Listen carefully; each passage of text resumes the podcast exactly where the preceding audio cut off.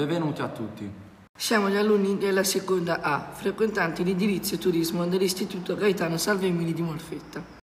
Dalla lettura oculata delle fonti, colti valori intramontabili della lezione salveminiana, abbiamo tentato di estrapolare gli insegnamenti da tradurre in azione nella nostra vita per essere promotori di democrazia in tutte le forme.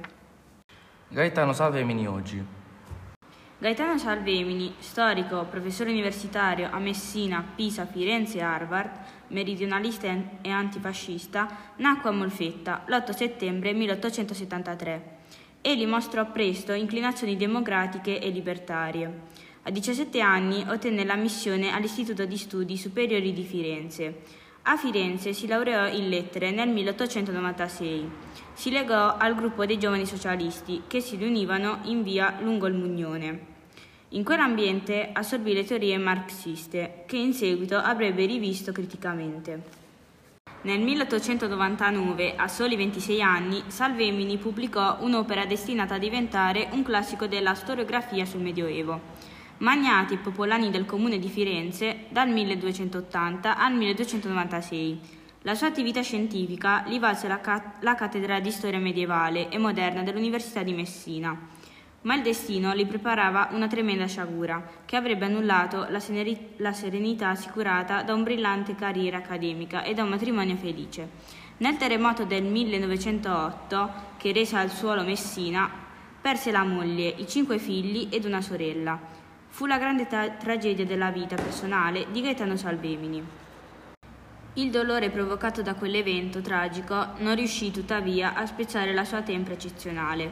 Continuò nel Partito Socialista Italiano la sua battaglia politica, incentrata sul tentativo di saldare le rivendicazioni degli operai del nord con quelle dei braccianti del sud. Si batté inoltre per l'introduzione e per l'esercizio effettivo del suffragio universale, votato dal Parlamento nel maggio 1912. La sua lotta per la moralizzazione della vita pubblica lo portò a criticare aspramente Giovanni Giolitti, presidente del Consiglio, quasi ininterrottamente dal 1903 al 1914, cui affidò l'epetito di ministro della malavita per i suoi spregiudicati metodi elettorali.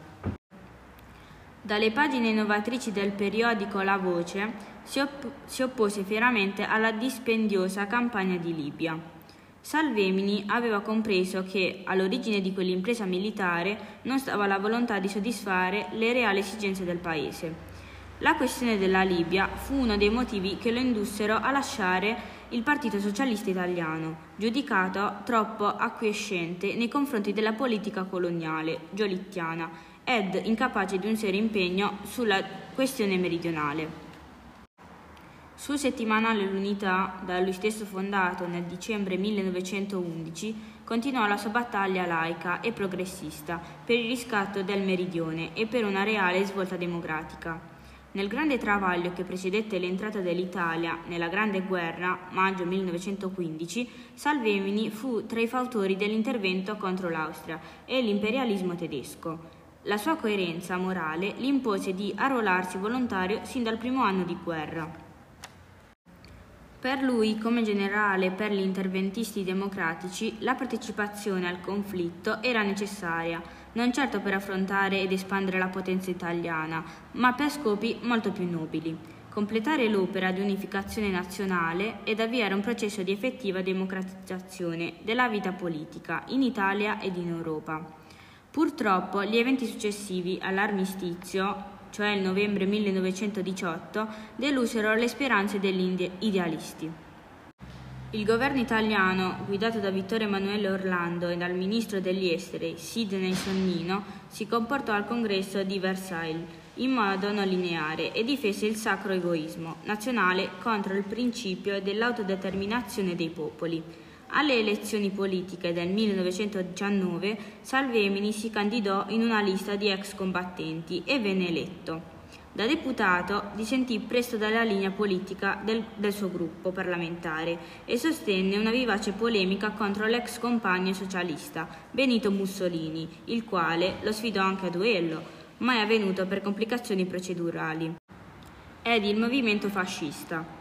Dopo l'avvento di Mussolini al potere, l'ottobre 1922, Salvemini, che da alcuni anni insegnava all'Università di Firenze, continuò ad opporsi al fascismo trionfante. Nel 1923 tenne a Londra una serie di conferenze sulla politica estera italiana, suscitando le ire del governo e soprattutto dei fascisti fiorentini.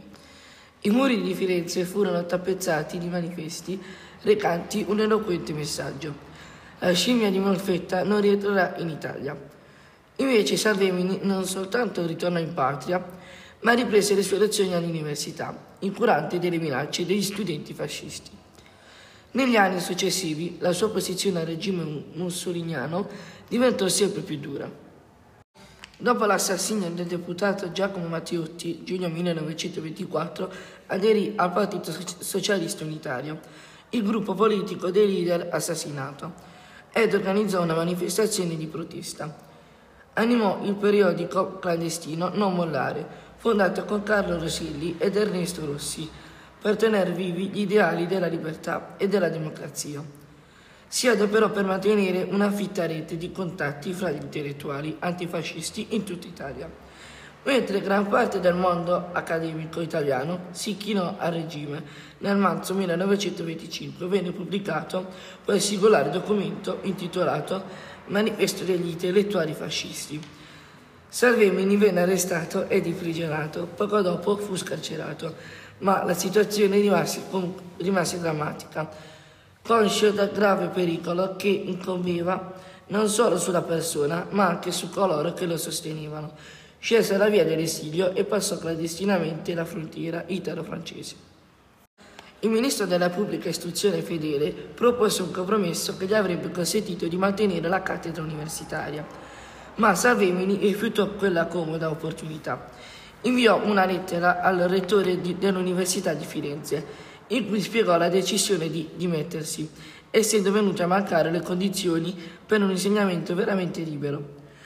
A Londra, a Parigi e negli Stati Uniti continuò la sua battaglia pluriculturale contro il fascismo. Scrisse articoli e tenne conferenze per spiegare al mondo libero la reale natura del regime fascista. A Parigi fu tra i fondatori della concentrazione antifascista e del movimento Giustizia e Libertà.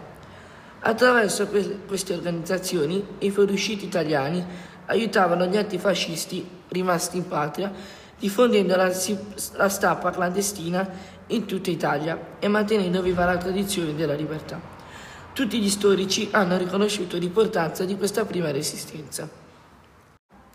Nel 1934 avvenne un fatto estremamente significativo che sancì l'autorità culturale acquisita da Gaetano Salvemini nell'America di, nell'America di Roosevelt.